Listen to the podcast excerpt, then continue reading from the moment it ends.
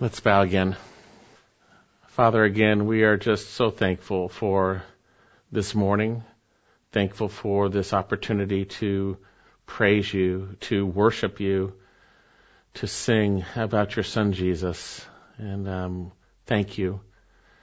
And Father, I pray as we look into your word now, you would enlighten our hearts, help us to understand uh, the vast depth of this truth, that we would be encouraged and we would be built up, and those who don't know you would be saved. So we thank you for this morning. Pray this in Jesus' name. Amen. Amen. Well, we've been looking, uh, or we looked at last week in the book of Hebrews, chapter 2, a passage concerning uh, the truth that uh, God the Son uh, took on human flesh to taste death for everyone, that he, he died for our sins. And today, on Christmas morning, I wanted to continue our look in the book of Hebrews. And so if you would turn in your Bibles with me to Hebrews chapter 2. And we're going to be looking at, at verses 14 to 18, a portion that connects to what we saw last week that will give us great insight also into another aspect of why Jesus needed to take on human flesh why he needed to die for our sins, and also how this helps us right now. Again, Hebrews chapter 2, verses 14 to 18. Now, uh, we know that this book is, the author is unknown, written sometime after Jesus ascended and sometime before Jerusalem was destroyed. We know it wasn't written to prove that Judaism was better than Christianity. It was written to prove that Christ and his new covenant was superior to the old covenant, which was a type and shadow of that which was to come. And this entire word of exhortation, as the author would say in chapter 13, uh, has a Christ focus with exhortations and warnings threaded throughout the book for those who identified with the body of Christ but yet had not come to faith in Jesus Christ. And these Jews were about to go back to Judaism and leave the only thing that could save them, which is Jesus Christ, the only person who could save them. And so there are warnings not to slip. Now, in the first three verses of this book, we have the theme of this book that Christ, uh, that God has given us a superior revelation through His Son Jesus Christ which surpasses all previous revelation. Uh, the Son is the heir, the creator of all things. He perfectly represents the Father. And he is in a position of authority, having completed the redemptive work for us on our behalf. And God had, though he had previously spoken through prophets bit by bit and through the fathers bit by bit and, and, and, uh, and uh, in various ways, he now has spoken to us through his Son, through his Son. And so with that, we have uh, this exhortation to listen to him. At the very end of the book, or close to the end before the last final exhortations, we have in chapter 12, 25, see to it that you do not refuse him who is speaking. Don't refuse the Lord Jesus. He is speaking through his word to us. And in this book, we have this proving of Christ as superior, uh, first of all, to angels, the messengers of the Old Covenant, then to Moses, the apostle of the Old Covenant, and then he is superior to the priestly tabernacle sacrificial system, which was a shadow of what Christ would do for us. And then in chapter 11, we have the lifestyle of Old Covenant saints, which a New Covenant lifestyle exhibited by Old Covenant saints. It's by faith, and that faith would produce endurance. And then in chapter 12, we are encouraged to endure since we have so great a cloud of testifiers to the fact that the race can be run and endured through and won in that sense through faith in Jesus Christ. Therefore, we should fix our eyes on Jesus, the author and perfecter of faith. And so we come to our passage today, and uh, we're going to see very clearly uh, why Jesus, being God, took on human flesh. Now, again, a little of the context. Uh, the author has made it clear that God speaks through his Son. And in chapter 1, he has proved that Christ is superior to angels. Look at chapter 1, verse 7. And of the angels, he says, who makes his angels winds uh, and his ministers a flame of fire. But of the Son, he says, Thy throne, O God. You see, God, the Son, is is God. Jesus is God. is forever and ever, and thy righteous scepter is the scepter of his kingdom. The reality is that since he is God, uh, we better listen to him. And that's the first warning in chapter 2 is if if what he shared through angels was not alterable, that you better follow that. You better listen to God's word. How much more if we reject so great a salvation uh, that was presented to these Jews here and is presented to us? And then we came to a portion where we saw last week that uh, the author focused on his humanity that he was made for a little while lower than angels, but yet he was crowned uh, with glory for suffering death for us, tasting death, suffering for us. And then we come to our passage today, this Christmas morning. Verse 14, Since then the children share in flesh and blood, he himself also likewise partook of the same. Now here, the first thing we have here is the fact that since the children share in flesh and blood, or literally blood and flesh, well, who are these children he's speaking of? Well, he's talking about little children. Who is he talking about? Well, if you go back, we see what we saw last week. Look at verse 6 in chapter 2. But one has testified somewhere, What is man that thou rememberest him, or the Son of Man that thou art concerned about him? Thou hast made him for a little while lower than angels. Thou hast crowned him with glory and honor, and appointed him over the works of thy hands. Thou hast put all things into subjection under his feet. For in subjecting all things to him, that's speaking of mankind, he says here, He has left nothing that is not subject to him. But now we do not yet see all things subject to him. You see, because of sin, the creation is flawed, the creation is cursed. We have also, we have the reality that because of sin, man is not reigning over God's creation as he is supposed to be. So we don't see man reigning right now, but we do see, verse 9, him who has been made for a little while lower than angels, namely Jesus because of the suffering and death crowned with glory and honor, that by the grace of God he might taste death. That means to bring it to its fullest. Taste death for everyone. For it was fitting for him and whom are all things, for, for whom are all things and through whom are all things, in bringing many sons to glory to perfect or to complete the author of their salvation through sufferings. For both he who sanctifies and those who are sanctified are all from one Father. For this reason he is not ashamed to call them brethren, saying, I will proclaim thy name to my brethren in the midst of the congregation. I will sing thy praises, and again I will put my trust in him. And behold, I and the children whom God hath given me. The children are believers the children, and then, but we're going to see children also are those are human, are, are mankind. It's human flesh, but it's going to see that specifically as those later on who Christ has saved. So he says here, since then the children share in flesh and blood, he himself also, or likewise, also partook of the same, partook of the same. Now, if you have a New King James, it's kind of interesting. They've kind of they've kind of flipped things around. You have these words um, that share and partake. You have since the children share, and then uh, he likewise partook. Well, it's backwards in the New King James. They flip it around. But I think that does a disservice to this, and I'll, I'll explain why in a minute. Because this idea of share, first of all, speaks of having something in common. First of all, because uh, there's a commonality because uh, we share in flesh and blood. He partook. Now that's a different word and it's translated share. The New King James should be translated partook. It speaks of taking on something that is not naturally yours. So because we all share koinonia of flesh and blood, he took on something that was not naturally his. He partook of human flesh. And so then, since then the children share in flesh and blood, he himself, speaking of Christ, likewise also partook the same metecho. He partook. He participated. And that word, word also speaks of always sharing in that participation with those in whom you participate with, sharing in the results of that. What we see here is that God took on human flesh because we are human flesh. We are by nature human. And God, who is not by nature human, took on a human nature, as we'll see for us. we see that. And I read this passage earlier, but in the beginning was the Word, and the Word was with God, and the Word was God. He was in the beginning with God, and all things came into being by Him, and apart from Him, nothing came into being that had not, had come into being. And then chapter 1 of first of John 1, 14, and the Word became flesh.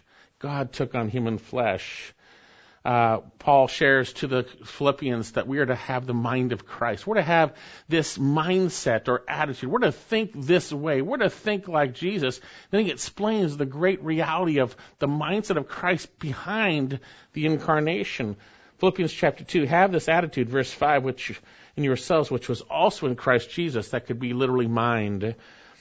Although he existed in the form of God, did not regard equality with God a thing to be grasped but emptied himself, taking the form of a bondservant, and being made in the likeness of men, being found in appearance as a man, he humbled himself by becoming obedient to the point of death, even death on a cross. He became a man. He took on human flesh. He took on human flesh, born of a woman. He took on human flesh. Uh, tremendous reality, tremendous reality. We saw it back in Hebrews 2 9 uh, Jesus, who has been made for a little while lower than angels. Angels. Now, before the incarnation, before him taking on flesh, uh, Jesus, or, uh, God the Son, was fully God and expressed it. Fully God and expressed it. But during the incarnation, although he was fully God, he became fully man. But he didn't become a new person. This Jesus Christ is the same yesterday, today, and yes, forever. He just took on humanity because we have, we are humanity. We have flesh and blood. So he partook of that which was not his nature for our benefit, as we will see. God took on human flesh. It says, likewise, in the same way, in the same manner. How's, how did, how did we become flesh? We were born, right? We were born of a woman. Jesus Christ was born of a woman. We have him taken on in the same manner, likewise likewise. And certainly I read this earlier in Luke chapter 2, but we see it came about that while they were there, this is Joseph and, and, and Mary, they were in, they were in Bethlehem. The days were completed for her to give birth. This is Luke chapter 2. And she gave, she gave birth to her firstborn son.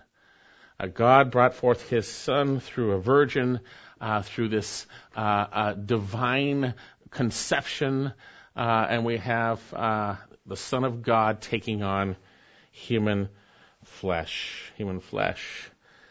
So then, since then the children share in flesh and blood, he himself likewise also partook of the same. And then notice this. This is really important. The author wants to tell us a purpose, or actually two purposes, why he took on human flesh. We have this, that, he says here that through death he might render powerless him who had the power of death, that is the devil. You have it in Greek, it's really in order that, and then a subjunctive, which makes a purpose clause. In order that he might, not that it's a possibility, he did do it. It's a purpose clause. In order that he might do this and do this. These are the purposes for why he became like us. And the first one he wants to share with us here is that he might render powerless uh, through his death uh, him who had the power of death, that is the devil. That is the devil. So then, Jesus Christ came to die, that through death. Through death. Here we have it, in order that through death, and so many scriptures reveal this, that God the Son came to die for our sins. He came to die for our sins. We have it throughout the Word of God. We know the grace of God has appeared, bringing salvation to all men, but we know that salvation came through His death. The Lord Jesus would say, Whoever wishes to be first among you shall be a slave, just as the Son of Man, Matthew 28, 20, Matthew 20, 28. Just as the Son of Man did not come to be served, but to give, to serve and give his life a ransom for many in Luke chapter, uh, and in Luke 13 tells uh, the Lord Jesus shares the third time that he's got to go to the cross and die. Actually, Luke 18, 1831. He took the twelve aside and said to them, Behold, we're going up to Jerusalem, and all things which are written through the prophets about the Son of Man will be accomplished. For he will be delivered to the Gentiles and will be mocked and mistreated and spat upon. And after they have scourged him, they will kill him. And the third, on the third day, he will rise again. And we know from Acts 2.23 that it was always his plan. We have the statement from Peter, this man delivered up by the predetermined plan and foreknowledge of God, you, speaking of Jews, nailed to the cross by the hands of godless men, that would be the Romans, and put him to death. Now we see back earlier in Hebrews chapter um, 2, verse 9, that suffering of death was crowned with glory and honor. He came to die for us, as we'll see. He came, as we'll see, to die in our place. But there's a purpose in that dying in our place. There's a purpose because ever since Adam, as we will see, sin has entered into the world, and sin is in the world, and death, and sin and death reign. It reigns in humanity. And God is a gracious God. And notice what He did for us, that through death, He might render powerless him who had the power of death, that is the devil. Jesus came to die, first of all, to render powerless the devil. Now, who's the devil? Who's the devil? Well, you might remember from Ezekiel chapter 28 and Isaiah 14, we see that God created him. He was the covering cherub. He was beautiful. He was perfect. He was created blameless. But yet, because of his great pride, he sinned and he was cast out of heaven. And indeed, in Romans chapter 12, we see uh, it gives us some insight into his fall and his nature. We know that when he fell, he took a third of the angels with him. And then look at Revelation chapter 12. We see uh, his nature and what he does. We see him actually using death at this point to reign, in a sense, or attempting to. Revelation 12, verse 9. And the great dragon was thrown down. Now this is in the, now don't get mixed up. This isn't in the beginning. This is in the middle of the tribulation. If you want to study Revelation, we can go through that. We've gone through that. It's in the middle of tribulation. He is thrown down. The serpent of all, who is called the devil and Satan, who what? Deceives the whole world. That's everybody. The whole world. He was thrown down to earth and his angels were thrown down with him. Hallelujah, right? Uh, and I heard, because remember in Job, Satan had access to heaven. Even though he's cast down to earth for all to see how wicked he is, he had access, right? But here he's finally thrown down. And I heard a loud voice in heaven saying, Now the salvation and power and the kingdom of God and the authority of his Christ has come. For the what? Accuser of our brethren has been thrown down, who accuses them before our God day and night. And guess what? When he gets thrown down, all of heaven will be there at this time if you're a believer. Was rejoicing, saying, Praise the Lord. He has been thrown down, one who accuses day and night. And they overcame because of the blood of the Lamb, because of the word of the testimony, and they did not love their life even to death. Well, we know from John chapter 8, 44 that the devil is a murderer and he is a liar. That is his nature. He does not stand in the truth because there's no truth in him whenever he speaks. John 8:44. He speaks from his own nature for he is a liar and the father of lies. He's a murderer and the liar father of lies. But yet we know also from 2 Corinthians 11 he disguises himself as an angel of light. He disguises himself. We see that in 2 Corinthians 11. But we are not to, as believers, be ignorant of his schemes. We see this in 2 Corinthians also, that he uses unforgiveness and he uses sin, whether it's anger, whatever it might be, to get a place in us. But we're not to be ignorant of those schemes. So here, now from our passage, we see the devil uses sin and its result, death, as a tool to exercise dominion over mankind. Look at this. Back in our passage, verse 14. Since then, the children, that's us, share in flesh and blood, or literally blood and flesh. He himself, that's speaking of Jesus, likewise, in the same manner, and that's what it means, also partook. That means to take on something that's not naturally yours, right? But to, to share in it. Um, the same that, here we go, through death, it's his death on the cross, by the way. He went to the cross and died for our sins and paid the sin, our sin debt. He might render powerless him who had the power of death. That is the devil. And so how is this that the devil has the power of death? And that even leads us to the question, what is death? I mean, these days our society is rearranging, rewriting, uh, redefining words every day. But what is death? What is death? Death is simply separation in its, in its very simplest form. But it is an awful concept, yet simple. It's separation. Physical death, separation of the body from the body from the spirit. Spiritual death, separation from God. Eternal death or the second death, separation from God in punishment forever. It is the lack of life. No God, no life. You know, when people come, they see if someone is alive, they don't check to see if they're dead, they check to see if there's signs of life. If there's no life, they are dead. No life, you are dead. If you are separated from the life of God because of sin, you are dead in your trespasses and sins. And if you die in your sins, you will experience the second death, punishment, uh, apart from God in the lake of fire, prepared for the devil and his angels, by the way. In Genesis chapter 3, we know, or we know actually earlier, that God made it clear to Adam that if he disobeyed the word of God, he would surely die. And when Adam rebelled in Genesis 3, he experienced the spiritual death first, separation from God. And we'll see the consequences in a minute because that's part of what Satan uses, by the way, to reign over man, okay? We'll see that. That God broke through sending his son. He ultimately experienced spiritual at first, but then he experienced physical death, ultimately. Adam did. Through one man, Romans 5:12, sin entered into the world and death through sin. So death spread to all men because all sinned. You see, we were made sinners because of Adam, but we voted it in with our own actions. We all sinned, for all have sinned and fallen short of the glory of God. Sin is disobedience to God's revealed word. It is the cause of death. It is the cause of death. Physical death is ultimately related to the fall of man. That fall brought about spiritual and eternal death, separation from God because of sin. So how does Satan have the kratos, the hold, or the dominion or power of death? How does he have so? How does he have it? Well, devil, the devil, he is uh, he is crafty. We know in an, in an evil manner. Uh, we know that he understands that God requires death for sin. He understands that.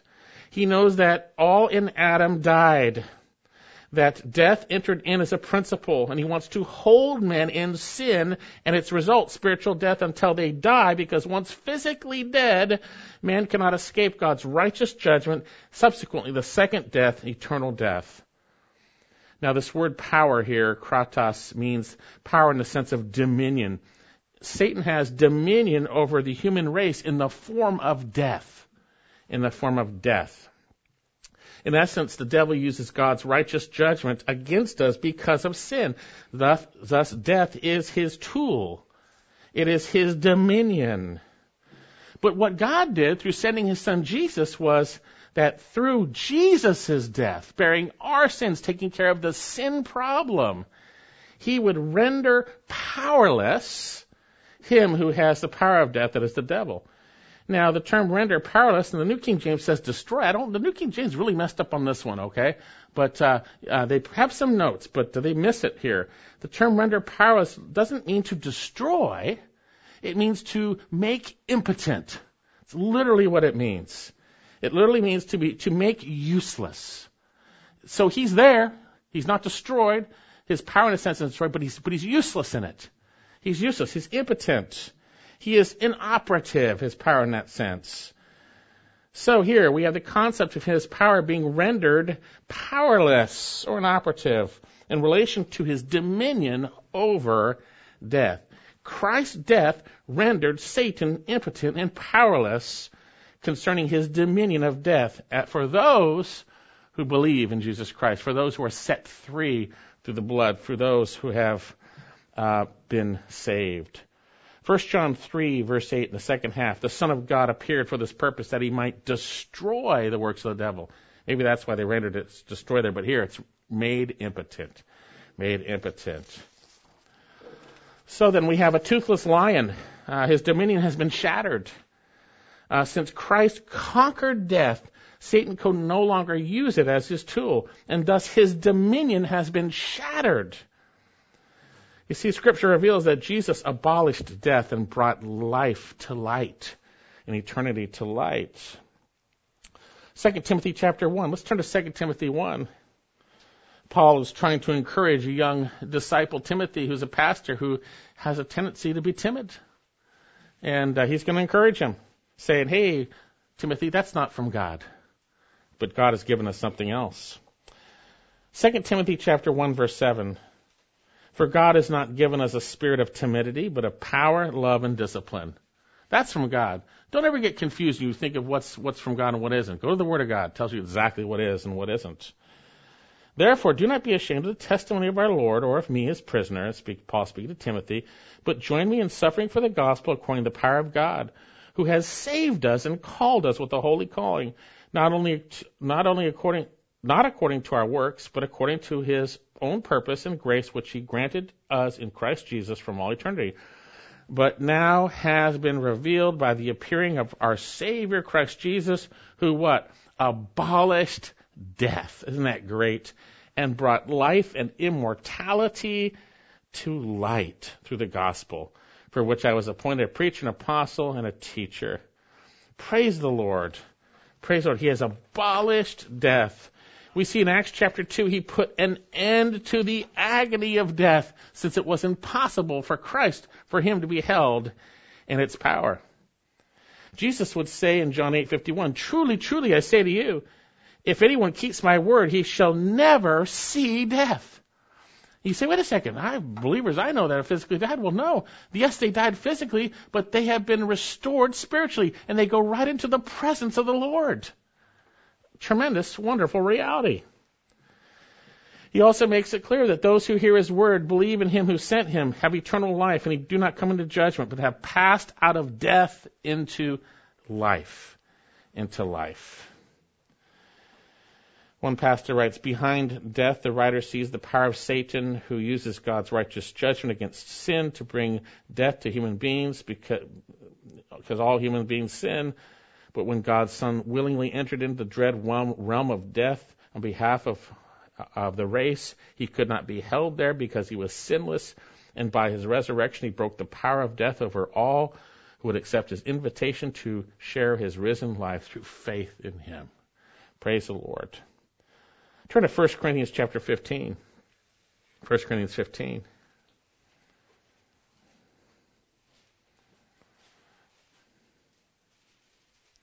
Verse 53.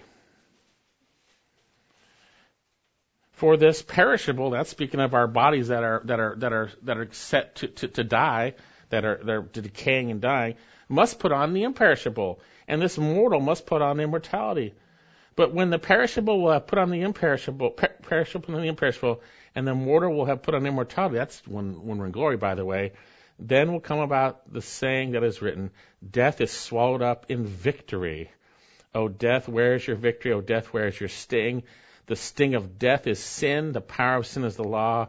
But thanks be to God who gives us the victory through our Lord Jesus Christ. Victory over death. Victory over death and Satan. We see that he, Jesus smashed the devil's dominion, dominion of death. He smashed it when he died for our sins and rose from the dead. In Revelation 1:8, Jesus Christ says he has the keys to death and Hades. He smashed Satan's dominion. Well, if you are still haven't come to Christ, you are actually spiritually dead. And there are some evidences of that. You're a slave to your own desires. But God is a gracious God. He's a good God. He abolished death by bringing life. If you trust in Jesus Christ, you will be saved and you will experience eternal life. Eternal life. So Christmas, in one sense, is about the death of death. It's about the dominion of death and the defeat of Satan, uh, defeated because Christ died for our sins. Tremendous. Now notice, continuing back in our passage, continuing.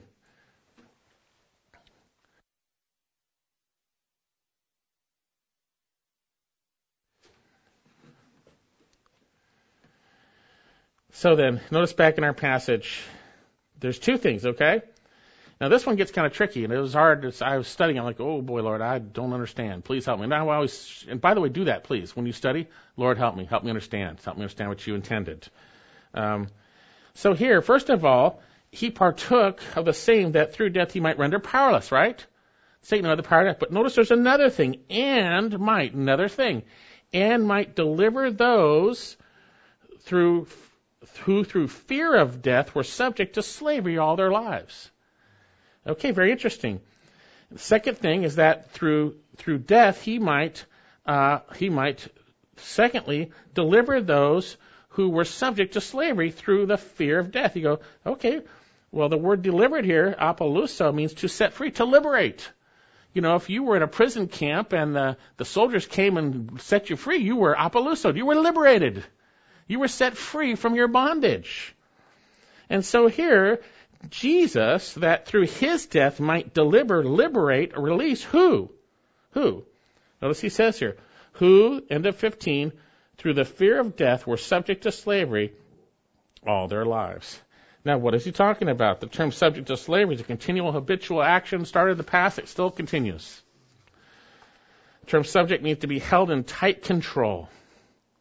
You could translate it this way that through death he might liberate those who, through fear of death, all their lives are continually being held in tight control and bondage.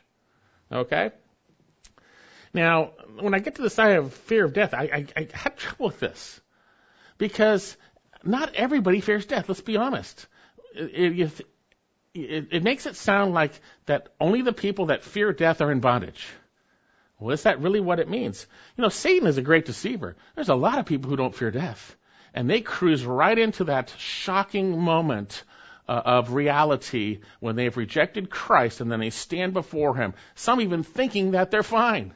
Did we not do this? Did we not do this? Depart from me, I never knew you. They didn't fear death. But here, what does that mean? And I was looking at this because here it's talking about everyone being under tight control but not everyone fears physical death per se. What does he mean by that? I think the answer comes in the grammar here. This is what I just praying about. The term fear of death is in a genitive. It could mean death's fear. You know, car of Greg, Greg's car. You see? It's in a genitive, it's in a possessive. And it most likely could be, certainly people fear death. Not saying we don't. But does everyone fear death? I don't know about that. I don't think people are held in bondage all their life because they're fearing death every day. I think they're in bondage, as we'll see, because of sin. Because of sin. Okay? So death's fear. So what does he mean? Death's fear tightly holds people in slavery. How does death's fear tightly hold us? Remember back in Genesis, after Adam and Eve sinned, they were dead in their sins. And what was the initial con- consequence? One of it was fear. Remember Adam? You know, the Lord is calling for him, Adam, you know. Uh, and he said, I heard the sound of thee in the garden, and I was afraid. I was afraid because I was naked, so I hid myself. That's death's fear. That's the control of fear uh, and that death brought about, as we see. And when did that come in? Uh, we've all experienced that, uh, that fear and that, that associated the smell of death, shame, uh, and its self-effort to rid the shame, to cover up, uh, guilt with fear and flight, trying to run away, uh, staying awake. The world doesn't want any part of God. The world is hiding from Him in their sins. They don't want, and they are in bondage continually, habitually, because of, I believe, death's fear. Instead of confession, there is blame and cover up arising from sin.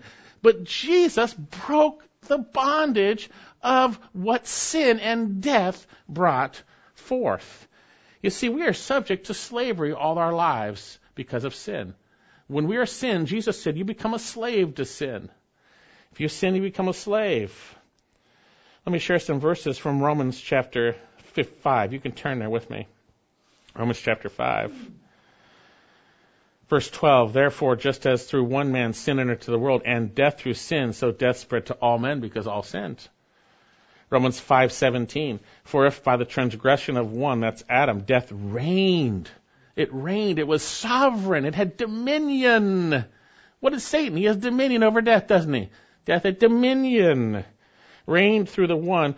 Um, verse 18, so then, as through one transgression resulted condemnation to all men. Verse 19, for as through one man's disobedience the many were made sinners. 621, a little farther up. Therefore, what benefit are you deriving through the things which you're now ashamed? We're, we're ashamed of our actions when we were, when we were uh, not saved, those actions.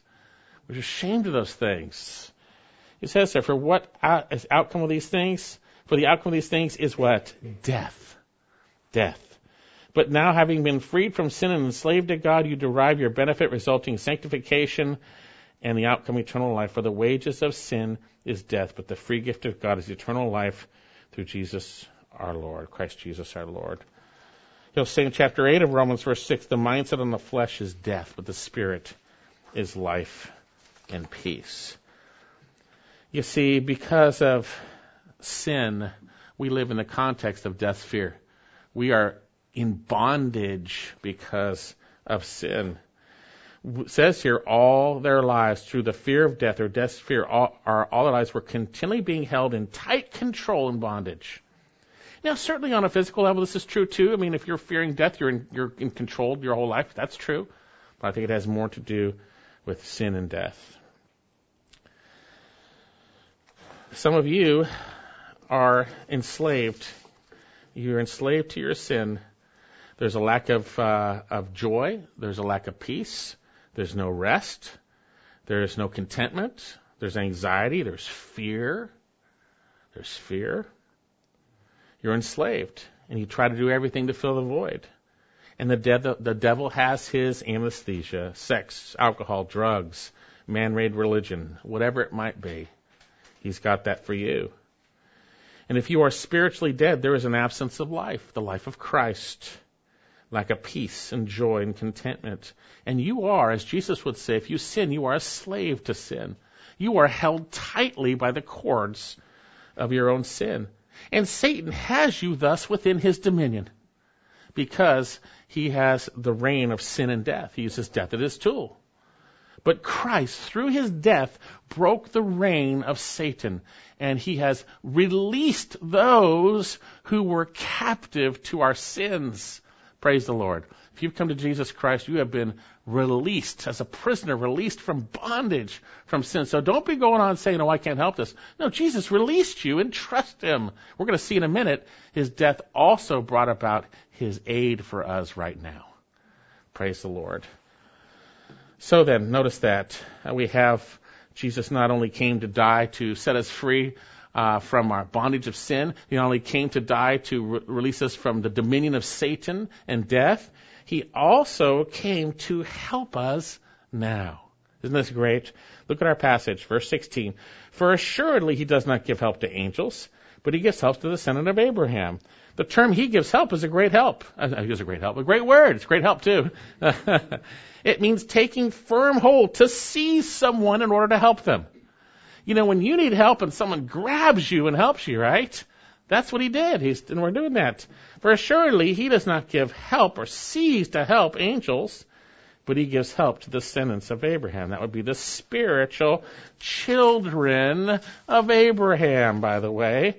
You see, if you placed your faith in Jesus Christ, you are Abraham's offspring according to the heir of the promise. We're not Jews, but we're offspring by faith.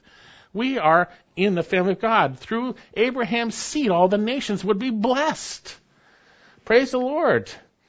And so here, it says here in this comparison, remember this is about, hey, Christ is way greater than angels, but there's a little diversion here that comes to bless us, right? He gives help to who? Not angels, but to the seed of Abraham. That's those of faith. It is Christ who helps those of faith, those whom he delivered from death, those who have been delivered from their sins. He doesn't help those that are in bondage to their sins. They need Him to be saved and released from their sins first. For surely he does not give help to angels, but he gives help to the descendant of Abraham. Therefore, he had to be made like his brethren in all things. How does he give us help now? He had to be made like us. He had to take on human flesh. As we will see, he had to experience temptation in humanity, yet without sin, to give us help now. To give us help now. Tremendous. Therefore, he had to be made. And it's interesting. that The word may, had to is, is, is, is really in the Greek an obligation. It's a debt. He had to do so.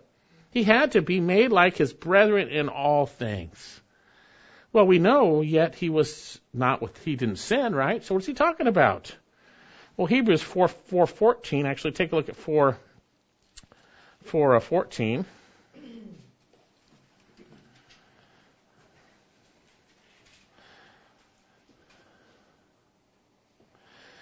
Since then we have a great high priest who has passed through the heavens, Jesus the Son of God. Let us hold fast our confession, for we do not have a high priest who cannot sympathize with our weaknesses, but one who's been tempted in all things as we are, yet without sin. Tremendous. What does this mean? Um, he was made like his brethren. It says here in every way, in a sense, in all things. You could literally say in every way, yet without sin. He grew up he learned obedience. He was tempted by Satan. He went hungry. He had no place to lay his head. He grew weary. He was sore. He was lied to. He was falsely accused. He was despised and forsaken of men, a man of sorrows and one acquainted with grief, one from whom men hid their face. He was despised, yet we did not esteem him. He was betrayed. He was beaten. He was reviled. He was crucified. Jesus experienced the temptation and the effect of sinful humanity to the max. When you say no one understands, when you start giving excuses for your sin, get back in the Word of God and look to Jesus because He came to help you and He came to help me. He came to help the descendants of Abraham. That's you and I through faith in Jesus to help us. Notice what it says here. Therefore, he had to be made like his brethren, verse 17, in all things, that he might become a merciful. That's a great word, isn't it? You know, mercy is is help for the helpless. You know, he doesn't get come back and yell at us because we're coming to him for help with our with sin or whatever it might be to help to, to, to escape it, to not fall to temptation. He's merciful. And a faithful high priest. He's going to do what he says. In things pertain to God to make propitiation of the sins for the people. You see, he came and died in our place, and through that he is able thus to come to our aid. To come to our aid. You say no one understands. You say uh, there's nowhere to go. Well, we know that Jesus understands. Hebrews 7:25. Hence he, hence also he is able to save forever those who draw near through him, since he always lives to make intercession for them. Our God lives to make intercession. And then notice, He died for our sins. He died for our sins. To make, end of 17, to make propitiation for the sins of the people. That means to make satisfaction. It's where propitiation has the sense of mercy in it too. To satisfy God, but in a merciful way. He died for us. Tremendous. Tremendous. You see, He Himself is the propitiation for our sins, not only for ours, but for the whole world. 1 John 2 2. In this is love, not that we loved God, but that He loved us and sent His Son to be the propitiation for our sins. 1 John 4:10. Don't forget He died for your sins, and He lives now, intercedes for you. Go to Him. Go to Jesus. No temptation has come upon you except that which is common to man, but God is faithful, who will provide a way of escape that you will endure it. Turn to Jesus. He's not going to put you down. He's going to help you. He grasps on and gives help. He gives help. He gives help. Notice uh, verse 18 For since he himself was tempted in that which he suffered, he is able to come to the aid of those who are tempted. So he took on human flesh to render impotent Satan his power of death. He took on human flesh to die for our sins, to pay the price. Uh, he took on human flesh to come to our aid. To come to our aid. He took on human flesh to set those captives free from sin. So when you think of Christmas, do you think of the God who will firmly come and grasp you if you go to him? Do you think of that? That he died to become, he became a merciful, faithful high priest? I hope you do. I hope you do. The term come to aid here, uh, boetheo, speaks of running to the aid of one who cries for help. Isn't that great? It speaks of rescue. You know, when you see people who are like someone slips in the and, and they and they, someone doesn't see them, and then they cry, "Hey, help, help!" They run over there, right? They don't go, "Okay, all right." They run over there to help them. That's what He does to us. He does for us. What a great God we have. Who was obligated to be made like us, who became like us, yet without sin, who came to die, delivering us from Satan and, and the grasp of sin and he now ever leads, lives to intercede for us and will rescue us when we cry for help from temptation. Don't give excuses. Cry to Jesus. Cry to Jesus. So why Christmas? Simply put, Jesus came to die for our sins. And if you're a believer, he now lives in you. And he lives his life through you. He rendered Satan powerless, abolishing death and he brought life and help to us now and intercedes for us. And that ought to bring you great joy. So let's pray. Father, thank you so much for your son Jesus. Thank you so much. And Lord, forgive us for so often not crying out for help, for not knowing and trusting that he will come to our aid.